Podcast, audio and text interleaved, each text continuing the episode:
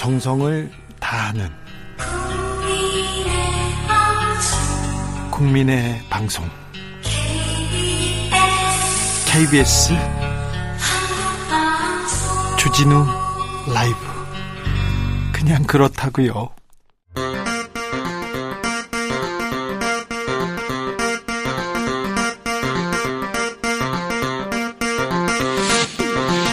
주진우 라이브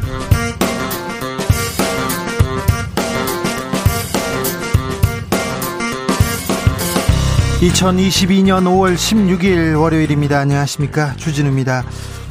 윤석열 대통령이 국회 첫 시정연설을 했습니다. 경제는 10번, 위기는 9번, 초당적 협력은 3번 외쳤습니다. 민생 안정이 시급하니 추경 확정에 국회는 속도를 더 내달라고 요청했습니다. 연설에 앞서 한덕수 국무총리 후보자 인준에 협조해달라는 입장을 밝히기도 했는데요. 대통령이 다녀간 국회 그리고 추경 상황 성일종 국민의힘 정책위 의장과 함께 짚어보겠습니다. 사상 최초 출퇴근하는 대통령 대통령의 출퇴근길 출근 시간 민심은 어떻게 보고 있을까요? 지방선거 보름 남짓 앞두고 있는데요. 국민의힘 지지율은 상승세, 민주당은 하락세입니다. 지지율 차이가 벌어지는 가운데 양당의 돌발 악재 나오고 있습니다. 박안주 의원, 윤재순 청와대 비서관 성비위 논란, 지방선거에 어떤 영향을 미치게 될까요? 여론과 민심에서 읽어봅니다. 윤 대통령이 한동훈 법무부 장관 임명을 강행할 것으로 보입니다. 한동훈 후보자는 검찰 내부 게시판에 사직 인사를 올리면서 광기에 가까운 집착과 별의별 린치를 당했다고 밝혔습니다. 딸의 스펙 쌓기 의혹에 대해서는 해명하지 않았습니다. 한동훈 후보자 청문회 이후에 에세이 공장 주목받고 있습니다. 김은지 기자와 알아보겠습니다. 나비처럼 날아 벌처럼 쏜다. 여기는 주진우 라이브입니다. 오늘도 자중차에 겸손하고 진정성 있게 여러분과 함께 하겠습니다. 오늘 여론과 민심 코너에서 국민의힘 그리고 더불어민주당 관련해서 연관 검색어 분석해 보려고 합니다. 국민의힘 하면 떠오르는 이미지 있습니까? 단어 있습니까? 더불어민주당 하면, 민주당 하면 생각나는 말 있습니까? 보내주십시오. 여야의 협치, 그 어느 때보다 중요한데, 협치를 위한 지혜도 모아 주십시오. 국회 따끔한 한마디도 보내주시기 바랍니다. 샵 9730, 짧은 문자 50원, 긴 문자는 100원이고요. 콩으로 보내시면 무료입니다. 그리고 지난 금요일에 제가 태영호 의원과 인터뷰하면서 빌 클린턴 전 미국 대통령이 방북한 바 없다고 제가 말씀드렸는데 클린턴 대통령은 퇴임 후 2009년에 방북한 바가 있습니다. 바로 잡습니다. 청취분 청취자 여러분께 양해 말씀드립니다. 그럼 주진우 라이브 시작하겠습니다.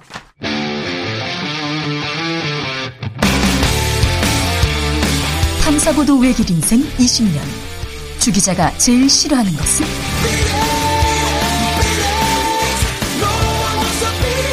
이 세상에서 비리와 부리가 사라지는 그날까지 오늘도 흔들림 없이 주진우 라이브와 함께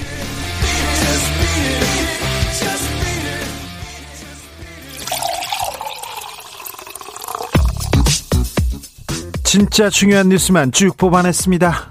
주스 정상근 기자 어서 오세요. 네 안녕하십니까. 윤석열 대통령이 국회를 찾았습니다. 첫 시정 연설을 했죠?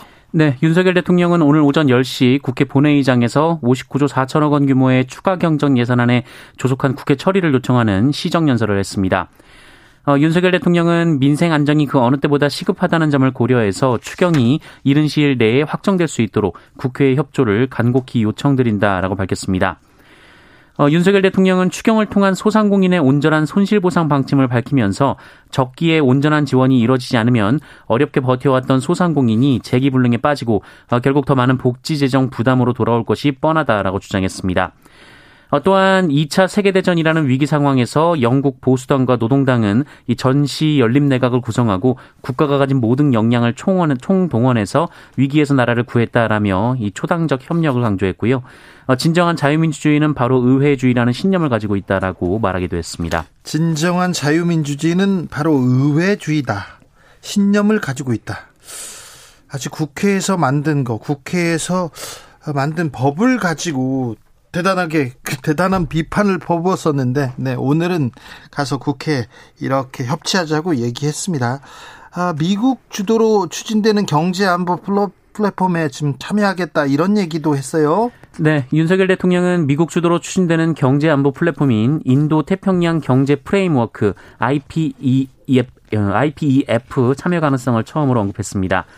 어, 윤석열 대통령은 이번 주 방한하는 바이든 미국 대통령과 이 IPEF를 통한 글로벌 공급망 협력 강화 방안을 논의할 것이라며 공급망 안정화 어, 방안뿐 아니라 이 디지털 경제와 탄소 중립 등 다양한 경제 안보와 관련된 사안이 포함될 것이다라고 밝혔습니다. 미국 주도로 미국 주도로 이 안보 플랫폼에 들어가면 중국과는 또 대결하겠다 이런 얘기 나올 건데요.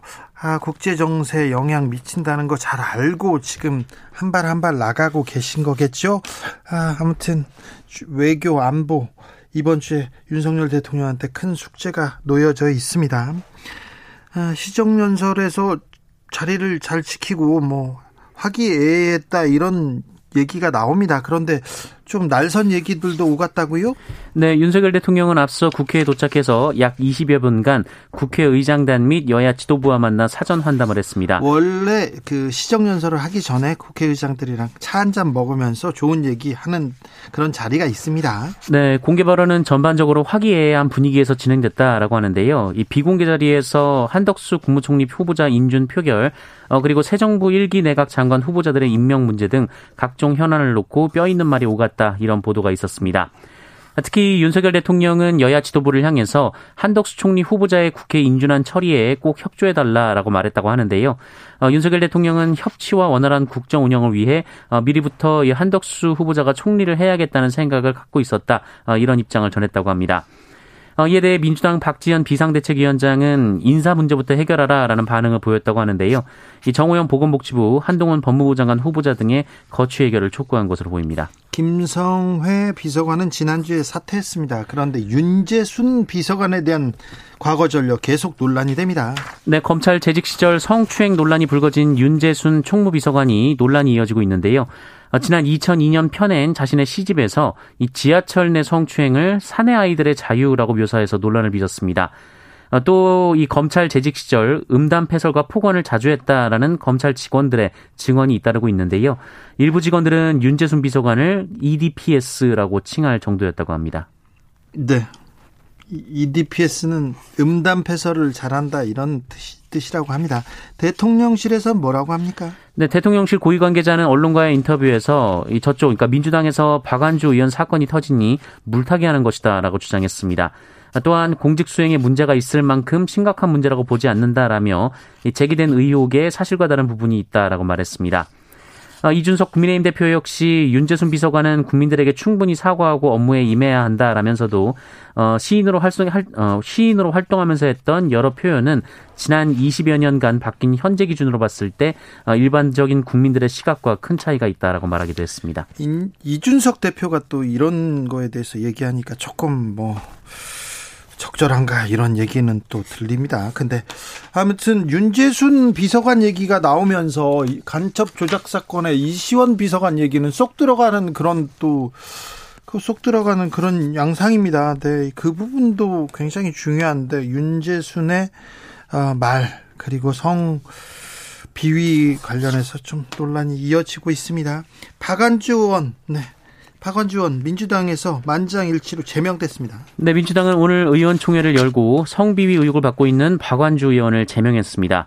민주당은 일부 절차에 대한 이의 제기는 있었지만 최종 가결에는 반대하는 의원이 없어서 이 제명 자체는 만장일치로 통과됐다라고 밝혔습니다. 어, 일부 절차에 대한 이의 제기라고 하면 이 제명을 위해서는 박안주 의원의 성비위 사건의 구체적인 내용을 알아야 한다라거나 이 최소한의 소명 절차는 있어야 하는 것 아니냐 어, 이 정도였다고 합니다. 네. 어, 다만 그 박안주 의원이 의총에 불참하고 제명을 받아들이겠다라는 입장을 전했던 것으로 알려졌습니다. 한편 박완주 의원은 어제 기자들에게 보낸 문자 메시지에서 당과 나에게도 고통스럽지만 불가피하게 제명의 길을 선택한 것이다라며 어떠한 희생과 고통이 있더라도 아닌 것은 아닌 아니다라고 주장하기도 했습니다. 아닌 것은 아니다 하고 싶은 말이 많은 것 같은데 아, 네. 이 사건은 어떻게 되는지 좀 지켜보시죠. 음, 윤석열 대통령이 강용석 경기지사 후보에게 전화를 했었나 봅니다. 그래서 이걸 공개했는데 이 부분에 대해서 문제가 있다고 민주당에서 고발했습니다. 네, 강용석 경기도지사 후보가 지난 13일 언론 인터뷰에서 윤석열 대통령이 당선인 시절이던 지난주 윤석열 어, 윤석열 대통령과 통화를 했다라면서 어, 윤석열 대통령이 왜 김동연을 공격해야지 김은혜를 공격하냐 어, 이런 말을 했다는 주장을 했습니다. 어, 여기에 강용석 후보와 김은혜 후보 간의 단일화 얘기가 나오고도 있는 상황인데요. 어, 이에 민주당은 오늘 윤석열 대통령의 행위는 명백한 정치 중립 위반이라고 규정하고 더 이상 선거 개입은 용납하지 않겠다라고 밝혔습니다. 또 민주당 경기도당은 오늘 그 윤석열 대통령과 강용석 후보를 공직선거법 위반 혐의로 경기도 선거관리위원회에 고발했습니다. 어, 이재명 민주당 선거대책위원장도 해당 보도가 사실이라면 국기문란 사건이라고 말했습니다. 이재명 위원장은 진상규명을 꼭 하고 객관적 사실에 따라 엄정히 책임을 물어야 한다라고 밝혔습니다. 강용석 후보가 막강한 정치적 영향력은 둘째 치고요. 유튜브에서 쏟아내는 각종 거짓 가짜 뉴스, 혐오 이런 부분에 대해서 굉장히 김건희 여사가 비판했던 적이 있었던 것 같은데요. 그리고 이 부분은 굉장히 문제가 되는 건데 사회적으로도 그런데 대통령 당선인이 전화를 걸었다. 그래서 정치적으로 공격하지 말라. 이렇게 얘기했다. 이건 뭐 좀 논란이 커질 것으로 보입니다. 좀 지켜보시죠.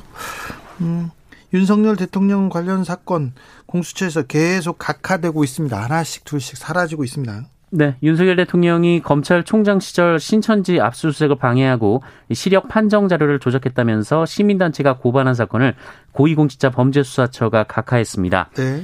이 공수처는 한 시민단체가 지난 2월 윤석열 대통령을 직권남용 권리행사 방해, 어, 직무유기, 공무상 비밀 누설 등 비밀 누설 등 혐의로 고발한 사건에 대해서 이 같은 결정을 내렸는데요. 어, 해당 시민단체는 윤석열 대통령이 검찰총장 시절 이 무속인으로 알려진 건진법사의 조언에 따라 이 추미애 당시 법무부 장관의 신천지 압수수색 지시를 따르지 않았다라며 고발장을 냈고요. 또 윤석열 대통령이 군면제를 위해 시력 검사 결과를 부동시로 조작했고 2019년 어, 검찰총장 후보자로 지명되자 인사검증과 국회 인사청문회 통과를 위해서 시력 판정 자료를 조작했다며 위계에 의한 공무집행방해 혐의로 고발한 바 있습니다. 네.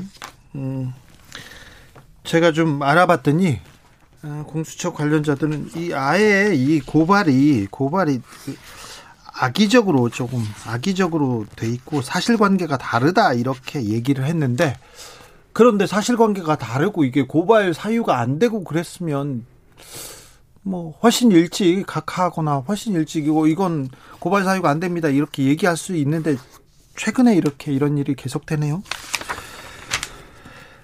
코로나 상황 어떻습니까?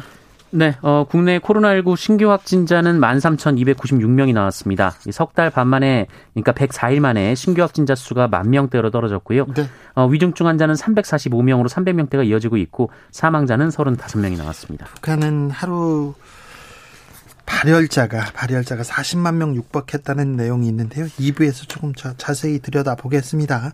한국은행 총재가 금리 대폭 인상할 가능성에 대해서 언급했습니다. 네, 이창용 한국은행 총재는 오늘 오전 서울 프레스센터에서 추경호 경제부총리 겸 기획재정부 장관과 오찬 회동을 갖고 어, 향후 빅스텝, 어, 그러니까 기준금리를 한 번에 0.5%포인트 이상 인상할 가능성을 완전히 배제할 단계가 아니다라는 말을 밝혔습니다. 어, 이창용 총재는 4월 상황까지 봤을 때는 빅스텝을 고려할 필요가 없는 상황이었다라면서도 앞으로 물가가 얼마나 더 올라갈지 종합적으로 데이터를 보면서 판단해야 한다라며 5월 금융통합위원회에서 보고 7월에서 8월 경제 상황, 물가 변화 등을 봐야 할 것이다라고 말했습니다. 네. 금리는 오르고요. 물가도 오르고요. 그다음에 주식과 각종 뭐 어, 비트코인을 비롯한 가상화폐 떨어지고 있고 지금 자금 어, 시장이 막 출렁이고 있습니다. 이럴 때 좀 조심, 안정 이런 거 좀 신경 써야 될 것 같습니다. 인천에서 40대 남성이 흉기에 여러 차례 찔려 숨진 사건 발생했습니다. 네, 인천의 한 오토바이 매장에서 40대 남성이 흉기에 여러 차례 찔려 숨지는 사건이 발생해서 경찰이 용의자를 추적하고 있습니다. 아, 오늘 인천 부평경찰서에 따르면 이날 오전 2시 48분쯤 인천시 부평구 오토바이 매장에서 점주가 피를 흘리며 쓰러져 있다는 신고가 112에 접수가 됐다라고 합니다. 어, 이 남성의 신체에 흉기로 10여 차례 찔린 흔적이 있었고요. 현장에서는 범행에 쓰인 것으로 추정되는 흉기가 발견됐다라고 합니다. 어, 이후 이 남성은 심정지 상태로 119 구급대에 의해 응급처치를 받으며 인근 병원으로 옮겨졌지만 숨졌습니다. 어, 경찰은 사건 현장 CCTV를 토대로 살인 혐의 용의자를 특정해 추적하고 있는데요. 어, 용의자는 범행 직후 오토바이 관련 커뮤니티에 4년 전 피해자가 운영 중인 매장에서 2억 원과 3억 원씩 사기를 당했다. 이 복수하고 극단적 선택을 하겠다라는 글을 적었다고 합니다. 이 경찰은 용의자를 추적해서 신병 확보에 나선 상황입니다. 네. 안타깝네요. 거제에서 헬기 추락 사고가 발생했습니다. 네, 경남 거제시 거제면 선자산 인근에서 화물 운송 회사 소속의 헬기 한 대가 추락했습니다. 어, 경남 소방본부는 사고 발생 2시간여 만에 헬기에 고립된 3명을 모두 구조해서 인근 병원으로 옮겼습니다만 어, 기장인 60대 남성은 치료 중 숨진 것으로 전해졌습니다. 어, 그리고 허리와 머리 등을 크게 다친 부기장과 정비사는 부산의 병원으로 이송돼 치료를 받고 있습니다. 어, 이 추락한 헬기는 산불 진화용 헬기인 화물 운송회사 소속의 기종으로 숲길 조성 공사를 위한 자재를 운반하기 위해 어, 산 정상 부근을 선회하다가 추락한 것으로 확인됐습니다. 어, 경찰과 소방당국은 사고 현장을 수습하고 있고요. 정확한 사고 경위를 조사하고 있습니다. 네. 날씨 날씨, 날씨 뉴스는 없습니까? 네, 날씨는 없습니다. 3911님께서 5월은 계절의 여왕답습니다. 아카시아 꽃과 라일락 향이 상큼합니다. 춥지도 덥지도 않은 너무 좋은 날입니다. 주진우 라이브에서도 좋은 소식 기다릴게요. 얘기하는데 주말에 너무 좋은 날이었습니다. 좀 걸으셨는지요? 봄 아, 즐기고 계신지 모르겠습니다. 클라라님께서는 아, 우리가 어쩌다가 대통령 업무 시간마저 출퇴근 시간마저 신경 쓰게 되었을까요? 이렇게 얘기합니다. 주스 정상근 기자와 함께했습니다. 감사합니다. 고맙습니다. 국민의힘 어떻게 생각하세요? 더불어민주당은 어떤 이미지인가요? 요렇게 지금 문자가 들어오고 있습니다. 3123님, 저에게 연상되는 두 당의 이미지는 먼저요. 국민의힘은요. 의혹이 제기되면 당당하게 그래서 뭐라고 반문하는 이미지고요. 민주당 의혹이 제기되면 안 했다고 우기다가 나중에 들통나서 수습이 안 되는 이미지가 있습니다.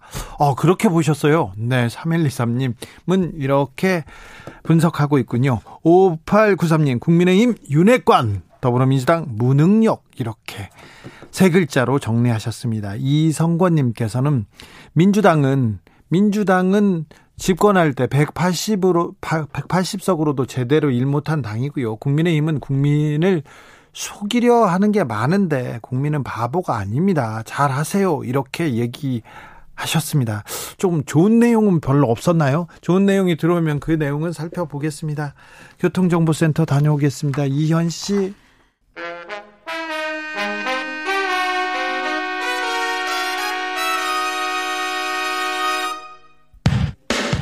라이브 돌발 퀴즈. 오늘의 돌발 퀴즈는 객관식으로 준비했습니다. 문제를 잘 듣고 보기와 정답을 정확히 적어 보내주세요. 아마존 창립자 제프 베이조스가 조 바이든 미국 행정부의 이것 대응책을 연일 비판하고 있습니다. 바이든 대통령이 대기업의 법인세를 물려 이것을 잡아야 한다고 하자 이것과 법인세 인상을 섞어 자탕을 만드는 건 잘못이라고 비판했는데요. 화폐 가치가 하락해 물가가 전반적 지속적으로 상승하는 경제 현상을 말하는 이것은 무엇일까요? 보기 드릴게요. 1번 인플레이션, 2번 디플레이션. 다시 들려드릴게요. 1번 인플레이션, 2번 디플레이션. 샵9730 짧은 문자 50원 긴 문자는 100원입니다. 지금부터 정답 보내주시는 분들 중 추첨을 통해 햄버거 쿠폰 드리겠습니다. 주진우 라이브 돌발 퀴즈 내일 만나요.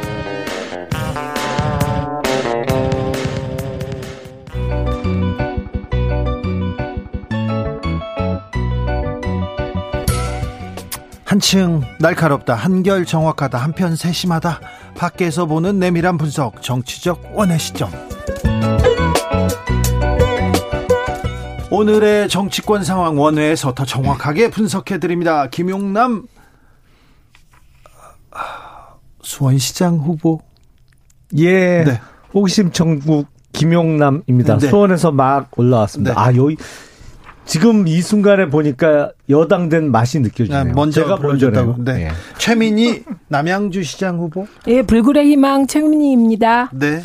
두 분과 함께 한결 날카롭고 정확하게 한번 분석해 보겠습니다. 오늘 윤석열 대통령이 취임 후 처음으로 네. 국회에 이렇게 왔습니다. 시정연설 했어요. 어떻게 보셨습니까? 김용남?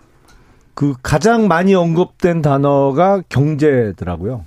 어, 그리고 위기라는 단어도 두 번째인가 세 번째로 그 언급이 많이 됐어요. 네. 근데 저는 이건 정확한 현실 인식이라고 생각이 됩니다.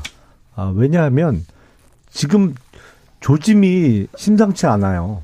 어, 국내외적으로 다 그렇습니다. 뭐 지금 뛰고 있는 물가도 그렇지만 환율도 오늘 보니까 1285원까지 어, 올라와 있고 지금 원자재값 상승이 엄청나거든요. 네. 그래서 어, 큰 어, 위기를 앞두고 임기를 시작한 윤석열 대통령으로서는 아, 위기 극복을 위해서 국회 협력을 요청을 했고 또 분위기 자체도 어, 시정연설 후의 분위기도 여야 가릴 거 없이 괜찮았던 것으로 보입니다. 예. 제가 세 개 읽어볼게요. 우리가 직면한 대내외 여건이 매우 어렵다. 정부와 국회가 초당적으로 협력해야 한다. 북한 주민에게 필요한 지원을 아끼지 않아야 한다. 이거는 문재인 대통령 때도 똑같았고, 음, 대통령이 바뀌었는데도 이름만 바뀌었지 역시 똑같습니다. 현실 네. 인식이 네, 비슷하네요. 똑같고 네. 특히 세 번째 북한 주민에게 필요한 지원을 아끼지 않아야 한다. 네. 이 부분은 사실 문재인 정부에서 이인영 장관이 북한에 백신 지원하자고 했을 때 그 국민의힘 쪽에서 난리 났었거든요. 북한 장관이냐, 뭐 이게 대한민국 장관이냐 이러면서. 근데 윤석열 대통령의 입에서 북한 주민에게 필요한 지원을 아끼지 않아야 한다. 이 말이 나온 것이죠. 그리고 민주당은 찬성할 것입니다. 네, 다행이라고 얘기하고 예, 있습니다. 요 세 개를 보면 대통령이 되면 다 똑같다. 시정 연설이 이렇게 음. 보이고 요게 한 장면. 두 번째 장면은 민주당 의원들 칭찬해 줘야 돼요. 민주당 의원. 예, 예, 왜냐하면 과거에 문재인 대통령 시정 연설할 때 그때 어, 야당이 보였던 태도보다 이번에 민주당 의원들은 끝까지 자리를 지키고 그리고 악수도 서슴없이 하고 이런 모습을 보면서 어, 그래도 민주당 의원들이 어, 협치의 태도를 지녔고 대통령에 대한 예의를 갖췄다. 이렇게 봅니다. 그래서 이 부분은 권성동 대표도 감사하다고 얘기했더군요. 네. 예. 협치로 가야죠. 예, 하나만 말씀드릴게요. 이인영 당시 통일부 장관이 북한에 대한 백신 지원을 얘기할 때 그 시점에는 우리나라 대한민국 국민들도 백신을 맞기가 어려운 상황이었어요. 어. 아니에요. 백신 수입이 지연되면서 백신을 맞아야 뭘 그 코로나 아, 위험으로부터 뭐 어, 좀 다소 어, 해방될 수 있다고 얘기는 하면서 정작 맞아야 될 백신이 대단히 부족한 상황에서 그 얘기를 했던 것이고 지금은 사실은 3차 접종, 4차 접종까지 웬만큼 이루어졌고 지금은 우리는 백신이 사실상 지금 남아 도는 상황이잖아요. 지금 예. 유효 기간이 지나서 곧 폐기 처분해야 될 백신이 많이 쌓여 있는 상황이라 상황 자체가 완전히 변했습니다. 이인영 전 장관이 의원 저, 김영남 전 의원님께 소송할지도 몰라요. 그때 그런 상황 아니었고요. 아니, 그리고 그때 국민의힘은 북한에 지원한다는 사실 자체를 비난했기 때문에 그런 말씀은 안 하셔야 되고 민주당은 윤석열 대통령이 북한 주민에게 필요한 지원을 아끼지 않아야 한다. 대환영입니다. 네. 네. 뭐 이렇게 기조를 세운 거는 잘한 거죠. 그럼 네, 네. 그렇습니다. 네. 실천하길 바랍니다. 네, 잘한 거는 잘했다고 하고 넘어가자고요. 네, 네, 네. 음, 자, 한덕수 총리 후보자 인준 어떻게 될까요? 한동훈 그리고 다른 장관 후보자들은 어떻게 될까요? 제가 보기엔 그 민주당에서 한덕수 총리 후보자와 관련해서 낙마 얘기를 자꾸 하는데 이게 지금 총리 인준을 6월 1일 지방선거 이후까지 미루기는 어려울 것 같고요. 그 전에 국회 표결을 할 텐데 만약 정말 민주당이 의석수가 많이 있다고 해서 낙마시키면 그 역풍 대단할 거요. 지방선거에서 당장 반영이 될 겁니다. 왜냐하면 김현장에 근무하면서 공직을 왔다 갔다 한 게 문제다? 아니 그럼 노무현 정부에서 총리 임명될 때도 김현장에 근무하다가 총리 된 거예요. 그때는 문제가 없던 것이 지금은 틀렸나요? 그러면 안대희 총리 후보자는 굉장히 좀 억울하시겠죠. 그게 기간으로 따지면 안대희 당시 후보자가 좀 높았습니다. 네, 이거는 네, 맥수는 어, 좀 높았지만 그렇죠. 아니 그런데 음. 그 안대희 그분께서야 뭐 검찰에서 굉장히 네. 중요한 자리에 있고 또 신망도 있었고요. 네, 네 대법관까지 했지 않습니까? 근데 안대희 당시 후보자 같은 경우에는 사실은 어, 돈 버는 그 변호사를 계속 미루셨어요. 아, 미루다가 네. 한 8개월 딱 했는데 네. 8개월 하다가 그 지명을 받았는데 그때 8개월 동안 번 액수가 네. 좀 많았던 많았죠. 것이고 예, 한덕수 후보자의 경우에는 그 길고 여, 좀 그렇죠 길고 이렇게 좀 쌓인 액수가 많은데 기간으로 따져 보면 그거보다 훨씬 적은 액수고요. 그게 좀 억울하시겠어요. 뭐 그럴 수도 있죠. 저는 한덕수 총리 내정자가 노무현 정부 때 김현장에 있다 들어왔단 말이죠. 예. 그러고 나서 다시 나갔잖아요. 그리고 그때 김현장에 갔을 땐 사실 다시 공직에 들어올 생각을 하면 좀 안 되지 않습니까? 안 하셨을 거예요. 예, 예. 그런데 아마 어, 이런 상황이 된 것 같은데 문제죠. 이건 회전문이 되어버렸어요. 한 번 한 게 아니라 문제고 그리고 박진 장관 내정자도 네, 그렇지 않습니까? 마찬가지인데요. 그래서 적어도 김앤장과 윤석열 정부 내각이 공동 구성하는 느낌을 주는 건 좀 곤란하지 않을까 저는 이렇게 생각하고 또 한덕수 총리 인준과 연관된 두 분이 계시죠. 한동훈 네. 음, 그 법무부 장관 내정자와 정호영 복지부 장관 내정자도 임명하려고 하신다면서요. 그러니까 이거는 지금은 민주당이 야당이 됐기 때문에 주라고 보시면 안 됩니다. 그리고 예를 들면 한덕수 총리 내정자의 인준이 실패한 게 실패하면 그게 야당식으로 생각하시면 곤란해요. 그거는 윤석열 대통령의 인, 그, 임명 실패가 되기 때문에 그렇게 간단치 않습니다. 그래서 저는 기왕에 협치하신다고 오늘 대통령이 그러셨으니 여야가 정말 그 아들 찬스, 그 엄마 아빠 찬스, 게다가 한동훈 내정자 같은 경우는 이모 찬스까지. 자, 네. 윤석열 대통령은 오늘 한동훈, 한덕수 인준 협조해달라고 얘기하고 음. 민주당에서 인사 문제 해결하라 이렇게 음. 얘기했는데 그러면 어떻게 해결해야 됩니까? 제가 보기에는 뭐 한동훈 후보자나 그 여성가족부 장관 김현숙 예, 으로 지명된 김현숙 후보자는 무난하게 임명이 될 것 같고요. 어, 정호영 보건복지부 장관 후보자는 저도 약간의 어, 퀘스천 마크를 달고 있습니다. 지역에서 네. 그 네. 지역에서 시민들 만나보면 그런 비슷한 의견입니까? 그렇죠. 어, 그런 의견들을 많이 그 제시를 해 주시고 그리고 이게 무슨 결정적인 하자가 발견됐다고 보기 어려워요. 한동훈 후보자나 뭐 한덕수 후보자도 마, 마찬가지입니다만 한덕수 총리 후보자의 경우에 론스타 관련한 얘기를 하는데 뭐가 아무것도 없어요. 사실 연결고리도 전혀 없고 그냥 한덕수 후보자가 김앤장에 있었는데 김앤장이 론스타 관련한 사건을 했다는 거예요. 그러면 아닙니다. 김앤장에 종사하는 무슨 고문 어, 한국 변호사, 미국 변호사, 뭐 변리사 포함해서 제가 알기로 한 4천여 명 정도 되는데 뭐 어떡하라는 거예요? 그러면 아, 그 법원에 어? 네? 법원에 전혀 하지 말라는 거예요. 잠시만요. 어? 법원에 관련된 의견서를 낸 네, 것이 그 내용이 문제가 되고 있는 것이고요. 그리고 음 지금 핵심은 한덕수 어, 총리 내정자의 경우는 그 김앤장 회전문 인사가 문제가 됩니다. 그리고 이게 여당 되셨다고 도덕 불감증 되시면 안 되고요. 과거에 우리가 인사청문회 때마다 등장한 단어가 있었습니다. 국민정서법. 저는 국민정서법에 따르면 한동훈 내정자의 경우 심각하다고 생각합니다. 그 일단 그 그들만의 세상에 살고요. 연간 학비가 1억, 거기에 플러스 뭐 각종 컨설팅 비용 하면 얼마가 드는지 모르는 그러니까 4,400만 원 정도 플러스 여러 가지 보조 학비가 1억 가까이 된다는 그런 국제학교에 다니고 그리고 예를 들면 대필은 거의 확실하지 않습니까? 케냐 대필자가 나왔잖아요. 그러니까 이런 거 하나하나가 언론이 제대로 보도하지 않는다고 해서 이게 사실이 아닌 것이 아니잖아요. 그래서 의혹 해소가 안 됐습니다. 그러면 저는 한동훈 내정자가 기자회견이라도 해서 대필 사실 아니다.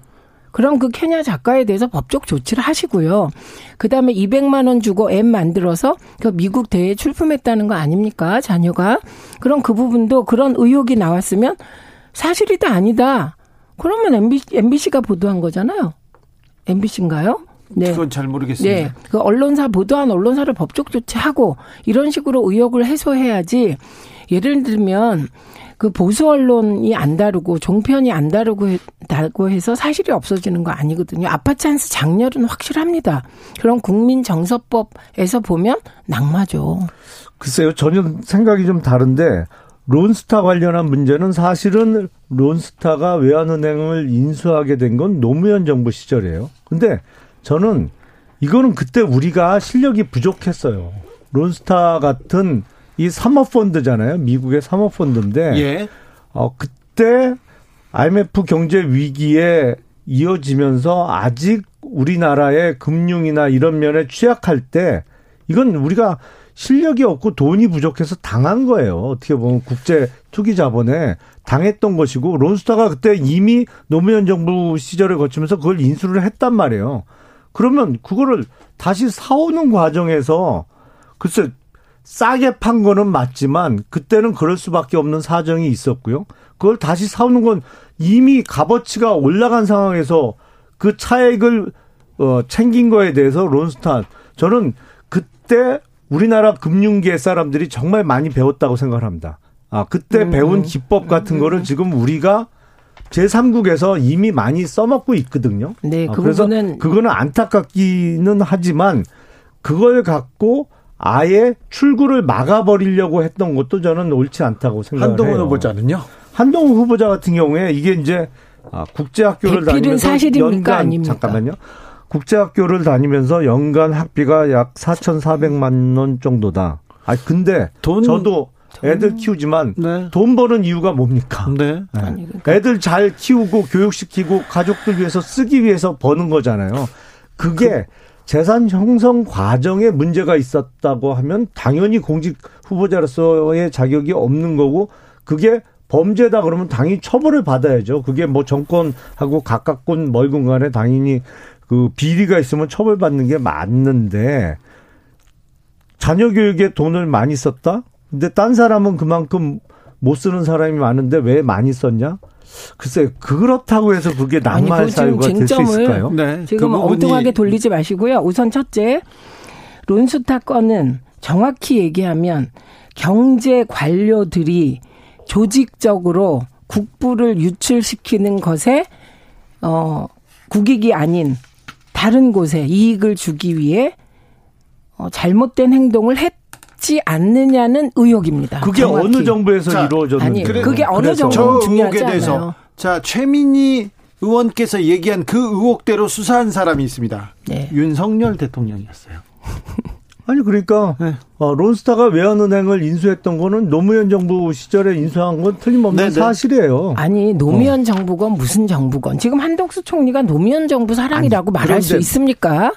그러니까 아니 현실적으로 거쳐서 하는데 기재부 관료들 네. 기재부 관료들이 그거 한다고 기재부 관료들이 다 결정하고 최종적인 결정까지 기재부 관료에서 합니까? 그러면 노무현 정부에서는 청와대에 아무 일도 안 했어요? 청와대가 아니, 그런 식으로 말씀하면 그 정도로 굵직굵직한 사안을 청와대에서 개입을 자, 안 하고 몰랐다면 아니 그 자료 자료 자료 공유의 문제예요. 한덕수 후보자 그리고 속이잖아요 관료들이. 자 네. 한덕수 후보자하고 론스타 문제는 정리하고 네, 네, 자, 한동훈 후보자로 넘어. 넘어갔다가 또 다. 예, 그래서 저는 세 가지에 대해서 답하십시오. 아빠 찬스 아니다? 아빠 찬스죠. 근데 첫째는 대피를 했습니까? 안 했습니까? 두 번째, 그 다음에 그 약탈적 논문 게재하는 국제학술지에 네. 지금 네 개인가 다섯 개를 실었다는 건데 돈 주면 해준다는 거 아닙니까? 네. 얼마 주고 실은 건가요? 그 돈은 어디서 났나요? 그 다음에 세 번째, 200만 원짜리 앱을 누군가 대신 만들어주고 네. 남이 만들어준 앱 가지고 미국 대회에 나간 거 사실인가요? 아닌가요? 요 세 가지를 한동훈 내정자가 답하면 됩니다. 답하면 되는데 왜 인사청문회에서 민주당 의원들이 그걸 물어가지고 확인을 했었어요? 아니, 그거는 이제 제 영역이 아니고 아, 네. 저는 제가 보기에 이 세 가지가 핵심입니다. 알겠어요. 만약에 이 세 가지가 사실일 경우에는 이거 업무방해 해당하죠. 미국 그 대외 조직위 업무방해 한 거죠? 앱 같은 경우는? 그런데 한동훈 후보자는 네. 조국 장관한테 가해 졌던 잣대가 있기 때문에 자기한테도 해야죠. 이 부분이 어떻게 어, 어떻게 적용될까 이런 또 어? 아니 민주당에서 그렇게 억울해 억울하게 생각을 하시면 인사청문회 한 번 더 하죠 뭐 까짓 거. 아니 억울하 그럴 필요는 없고. 그러면 이번에는 제가 여기서 네. 한동훈 내정자에게 공개적으로 요구합니다. 민주당 의원들이 요구를 안 한 게 문제라면 음. 제가 패널로서 요구 드립니다. 첫째, 케냐 작가가 내가 논문을 대신 써줬다라고 했는데 그거 사실입니까 아닙니까? 대필했다면 얼마 주고 대필을 했는지 밝혀주시고요. 그 다음에 두 번째 약탈적 학술지에 네 개 내지 다섯 개의 논문이 실렸는데 한 건당 얼마 주고 실었으며 그 돈은 누구 돈입니까? 세 번째 미국 대회에 200만 어, 원 주고 남이 만든 앱을 음, 출품했다는데 이게 사실입니까? 네. 아니 이세 가지만 할때좀 잘하지 그랬어요. 자, 민주당 제가 국회에 있었다면 자, 이렇게 물었겠죠. 여기까지 하고요. 네. 음, 한동훈 후보자가 이제 사직의 변, 이프로스에 글을 쓰고 이렇게 검사 이제 그만둡니다 이렇게 네. 하고 떠났지 않습니까? 광기에 가까운 린치를 당했다 이런 글을 올렸는데 이 글 아, 이런 내용 보고 자 김용남 전 검사는 어떤 생각이 들던가요? 뭐 사실대로 적은 거죠. 네, 그렇습니다. 사실은 그 후배 검사로부터 폭행도 당했고 그로 인해서 그 정모 검사인가요? 거기 지금 기소돼서 네. 재판도 네. 받고 있잖아요. 네. 그러니까 어 이게 이제 그 취임사에서 윤석열 대통령이 언급했던 반지성주의 그리고 한동훈 후보자가 얘기한 광기 아니면 제가 가끔 어 쓰는 억지 뭐 이게 다 비슷한 맥락 같은데요. 그런 그 이성적이지 못하고 비합리적인 시절을 우리가 보냈죠. 최근 5년 동안. 아, 그로 인해서 사실은 어떤 국가적인 사법 시스템도 지금 많이 흔들려 있는 상태고 그 중간중간에 아, 참 터무니없는 일도 벌어졌습니다만 이제 그 정상화 시켜야죠. 예. 우선 문재인 대통령께서 언급한 반지성적 행태가 있습니다. 지금 문재인 대통령 사저 주변에서 난리라는 거 아닙니까? 고성 시끄럽게 해서 이게 반지성이고 김용남 의원님 이거는 조금 너무하죠. 그 네. 사저 그 문재인 전 대통령 사저 주변에서 그 스피커를 켜놓고 밤새도록 이렇게 잠 못 자게 음. 하는 거. 이 부분은 어떻게 보십니까? 저는 그 전부터 사실은 그 야간 집회에 대해서는 부정적이었습니다. 그러니까 아, 그게 원래 거잖아요. 법률상 네. 법률상 그전은 야간 집회가 제한돼 있다가 그게 뭐 헌법재판소 결정도 있고 법률 개정을 통해서 어 허용의 범위가 많이 넓어졌는데 사실 집회나 시위의 자유에 있어서 어 그거는 다른 사람의 권리를 침해하지 않는 범위에서 그렇죠. 보장돼야 되거든요. 그렇죠. 그래서 야간 집회나 시위는 저는 그 전부터 어, 어느 정도 적절한 제한은 필요하다고 생각을 그러니까 하고 있었어요. 잘못했다는 뜻이죠.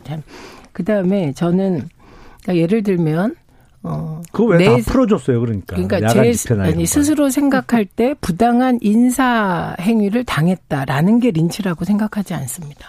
저는 뭐 그런 그 내가 부당한 인사를 당해서 억울하다 이 표현과 린치를 당했다는 표현은 완전히 다른 거거든요. 린치라는 표현이 왜 생겼는지는 아시잖아요. 그래서 아니 아니 이거는 인사 얘기가 아니죠. 아니요 잠깐만요. 예, 네. 그게 실제로 폭행당한 걸 얘기하는 거죠. 아니에요. 네. 집단 린치 이 얘기는 포괄적인 언어로 쓴 건데요. 매우 위험한 인식이다. 이런 분이 법무부 장관이 되면 본인이 당한 것에 대하여는 린치라고 생각하고 본인이 다른 사람을 수사하는 과정에서 했던 행태는 정당한 법 집행으로 생각하고 이런 것이 아닌가 하는 의혹이 저는 생겼습니다. 그리고 그 본인이 지금 법무부 장관 내정자로 갈등의 초점인데 이럴 때 이렇게 글을 쓰는 행동은 전 뭔지 모르겠어요. 아주 대단히 용감하시다.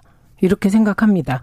그래서 이것은 오히려 대통령께 부담이 되는 행동이 아닐까 싶습니다. 아니, 근데 그거는 이제 이프로스라는 것은 검찰 내부 통신망이거든요. 네, 그래도 알려지게 돼 있습니다. 그거 알려지라고 쓴 거잖아요. 아니요, 뭐 알려질 게 예상되죠. 당연히 그런데 어, 한동훈 후보자 같은 경우에도 아마 20년 이상 그 근무를 했을 거예요. 검사로. 27기인가 뭐 그러니까 어 근데 거기에 사직하면서 글을 안 남기고 사직하는 검사는 아니, 없습니다. 저는 이번에는 글을 쓸 수 있다고 보는데, 네. 근데 한동훈 한동훈 장관 후보자는 검사 시절에도 네. 검사 시절에도 자기 그 SNS에서 계속 글을 써 가지고 음. 아, 검사가 수사로 고, 검사는 공소장으로 말한다 이런 얘기가 있는데. 네. 어, SNS에 굉장히 정치적 언론 플레이를 많이 하셨습니다. 아니 SNS에 글 많이 쓰는 거로는 문재인 정권에서 잘 나갔던 그 검사들 뭐 이문정 검사라든지 박은정, 진해원 검사 이런 사람들 따라갈 사람들이 누가 있어요? 아니요. 사실은 아니 아니 그거를 뭐 비난하셨어요. SNS에 뭐 온갖 정치 편향적인 글도 많이 남겼고 국민의힘이 음. 그 검사들을 비판하셨어요. 똑같은 잣대로 자, 비판하시면 됩니다. 마지막으로 검찰 인사들이 네. 내각에도 그렇고요. 이번에 뭐 차관 인사에도 그렇고요. 음. 그다음에 대통령실에도 있고 많이 들어갔잖아요. 거의 네. 검찰 출신이면 완판됩니다. 검찰 완판 같다 이런 음. 얘기도 어, 나오는데 이 부분은 어떻게 보십니까? 오히려 좀 부담이 되지 않을까요? 대통령한테. 근데 아무래도 어 우리나라도 마찬가지입니다만 사실은 미국 같은 경우에는 더 심해요. 왜냐면 미국이 더 심하다고요? 아니, 더 심하죠. 뭐가 심해요? 아니 그러니까 무슨 검사 출신이 미국에 그렇게 아니 그 말씀드린 게 아니고 대통령이 뽑히면 그 대통령이 그 전부터 자기하고 같이 일했던 사람, 자기하고 인연이 있는 사람들을 요직에 임명하는 그 상황은 우리보다 미국이 더, 더 심하고 뭐 그게 대통령에 따라서 존 F 케네디 대통령 같은 경우에는 그 당시 평가가 백악관을 하버드 동문회로 채웠다는 거 아니에요. 본인이 뭐 하버드를 나왔습니다만 아 그리고 특정 회사 특히 금융회사 관련한 인사들이 대거 그 백악관에 입성을 하거든요. 지금 요번에 바이든 대통령 같은 경우에는 블랙록 출신들이 대거 백악관에 들어갔어요. 그래서 그거는 자기하고 호흡을 맞춘 사람, 저기요. 자기하고 생각을 공유하는 사람들이 많이 포진하는 것은 뭐 세계 저기요. 보편적인 현상 아닌가 싶어요. 여기는 대한민국입니다. 네. 그리고 대한민국에서는 협치가 강조되는 만큼 늘 탕평, 균형 이런 인사 나왔는데 이번에 싹 무시했고요. 문재인 정부에서 좀 그렇게 하지 그러셨어요. 문재인 정부 때 얼마나 탕평을 했으면 탕평 윤석, 인사를 했다고요? 가만히 계세요. 윤석열 후보가 아니, 대통령이 아니죠. 되고 그건 그리고 아니다, 또 제가 이름을 네. 까먹었는데 최재형, 네.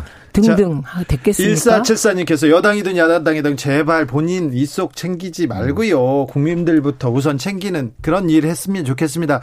이번 지방선거에서도 이당 저당 따지지 말고 일과 능력 있는 공정하고 청렴하게 일할 수 있는 사람 뽑자고요 얘기하는데 지방선거 소식 좀 예. 가보겠습니다. 자 중부권 바람 경기도 어떻습니까? 자 수원은 어떻습니까? 김용남 의원님.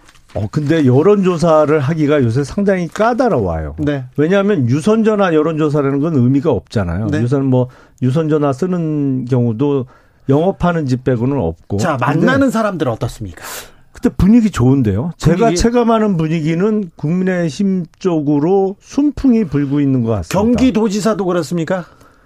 그게 여론조사 결과는 뭐 박빙의 승부가 나와서 조금 그런데 제가 체감하는 거하고 어, 특히 경기도의 경우에 뭐 여론조사 수치는 조금 다릅니다만 네. 수원하고 경기도 전체하고 분위기가 다른지는 제가 잘 모르겠어요. 그런데 경기도에서 지금 국민의힘이 훈풍이 불고 있다. 예. 자, 남양주에서 경기도는 어떻습니까? 경기도 전 경기도 전체 모르겠습니다. 남양주 는 분위기가 다릅니다. 일단 다른... 남양주는 그 이중인데요. 그 김용남 후보께서도 아마 그걸 잘 보셔야 되는데 누구를 만나느냐에 따라 여론이 다릅니다. 지역의 관변 단체나 소위 지역의 기득권들이 있어요. 네. 그런 분들은 국민의힘과 가깝습니다.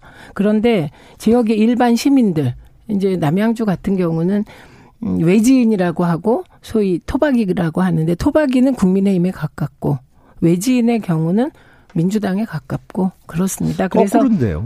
아닙니다. 아니 지역의 아니, 기득권자들은 기존의 여당인 민주당하고 안 가깝죠. 그렇습니다. 안 실제로 그렇습니다. 다 그런데. 아니요, 안 그렇습니다. 어, 그건 뭐, 그, 지역에 따라 다르겠지만 제가 있는 남양주는 안 그렇다. 그렇 그렇고 그다음에 이게 일반화 시킬 수는 없다. 저는 남양주 얘기만 하는 거고 네. 그리고 김동연 후보에 대한 선호도가 훨씬 높다. 그래서 실제로 여론조사 결과도 남양주는 그렇게 나오고 자, 있습니다. 그런데요. 또 변수가 있잖아요. 무소속 강용석 후보. 예? 이 강용석 변수는 어떻게 될까요? 지금 아마 단일화 제안을 했는데 아, 네. 그 조건이 꽤 까다로운 것 같아요. 아 그렇습니까? 예, 뭐 그래서 단일화가 어떻게 될지는 모르겠습니다만 제가 보기엔 이 정도 어 바람이 지금 불고 있으면 점점 그 하루 이틀 갈수록 지금 오늘까지 16일 남았거든요. 어 국민의힘 후보들이 앞서는 그 여론조사 결과가 계속 나올 것 같아요.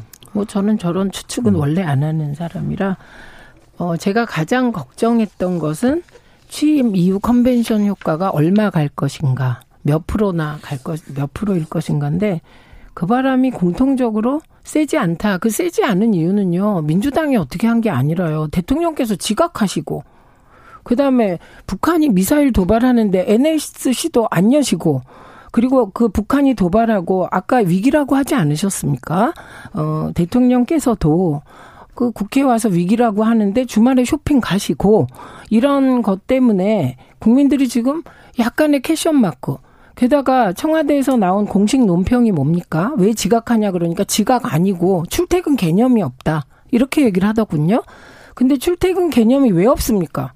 그럼 왜 출근 퇴근이라는 말이 있습니까? 이 말을 들으면서 제가 세월호 그 국조할 때 김기춘 비서실장이 대통령이 계신 곳이 다 집무실이다. 이 얘기했던 게 딱 떠오르지 않습니까? 그래서 음, 그런 것들을 언론이 워낙 실드를 쳐주니까 초기에 안전해지다가 지금 계속 전해지면서 캐션 마크를 계속 붙이고 있는 상황입니다.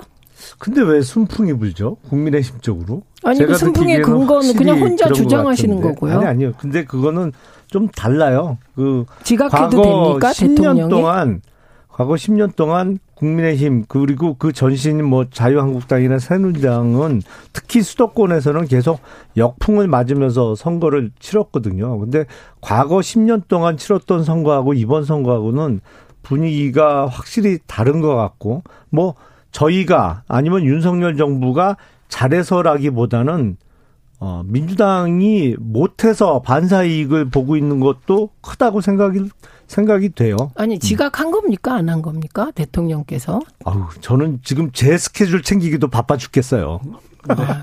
자 서울시장 선거는 어떻게 될까요? 서울시장 선거는 거의 뭐 이변 없이 그냥 무난하게 오세훈 후보가 승리하지 않을까 싶고요. 그런데 네. 오세훈 후보한테 굉장히 큰 특징들이 하나 있는데 선거 때 여론조사에서는 굉장히 압도적으로 앞서 달린다는 거예요. 네. 그런데 네. 그런데 몇 번 뒤집히기도 했고 나중에는 뭐 음. 격차가 아주 어 거의 미세했던 적도 있지 않습니까? 이 이 변수는 괜찮을까요 이번에는? 근데 제 기억에는 2010년 지방선거가 저희가 일종의 참패를 한 선거예요. 예. 그때 물론 한명숙 당시 서울시장 민주당 후보하고 엎치락 뒤치락 했지만 결국에 이겼어요. 결국 이겼는데 그때도 아, 아주 네. 근소한 차이로 이겼지만 그땐 이긴 거 자체가 엄청 잘한 거예요. 사실은. 그, 때 여론조사는 거의 20% 차이 났잖아요. 그렇죠. 지금은 25% 차이 나잖아요. 아, 그 여론조사 결과에 따라 조금 차이가 네. 있겠습니다만 이거 이 여론조사 수치는 이거 그 그렇죠. 그, 인용하려면 또 다 얘기해야 되는데 인용이 아니라 적, 네. 적절치 않았습니다. 네, 퍼센트는요. 지금은 그 격차가 워낙 많이 벌어져 있고 무엇보다도 송영길 후보가 뭐 이재명 후보도 마찬가지입니다만 출마 명분을 찾기가 어려워요. 정치는 명분이 있어야 되는데 그 주민들을 설득할 만한 출마 명분을 만들어내기가 어려운 선거기 때문에 아, 서울시장 선거는 무난하게 오세훈 후보가 승리하지 않을까 싶습니다. 그건 결과를 봐야 되겠지만 정치인이 출마를 하는데 어떤 사람은 명분이 있어야 되고 어떤 네. 사람은 늘 괜찮고 네. 이런 건 아니죠. 저는 모든 정치인들이 출마하고 싶으면 하는 겁니다. 출마의 자유가 있는 거고 안철수 위원장은 말을 워낙 바꾸셔서 제가 모르겠습니다만 출마해도 되고 유승민 후보는 출마해도 되고 이재명 후보만 안 된다. 저는 그거는 말도 안 된다고 생각하고요. 그리고 송영길 제가 지난번에도 말씀드린 전 대표의 경우는 서울이 광야로 느껴졌기 때문에 출마한 것이기 때문에 그에 대한 평가, 어, 승패, 그리고 그 승패에 대한 국민들의 판단 또한 저는 긴 호흡으로 송영길 대표가 봐주시길 기대합니다. 자, 방금, 방금 말씀하신, 아, 여론조사는 한국갤럽이 중앙일보 네. 의뢰로 13일에서 14일 음. 서울의 만 18세 이상 남녀 1001명을 대상으로 아, 그 여론조사 한 겁니다. 몇 퍼센트 25.1%였습니다. 자세한 여론조사 내용은 중앙선거 여론조사 심의위원회 홈페이지를 참고하시면 됩니다. 두 분 감사합니다. 고맙습니다. 예, 고맙습니다. 저희는 이거 얘기, 얘기해야 돼요. 다른 데는 조금 심의 어, 걸립니다. 저희는 KBS는 여론조사 수치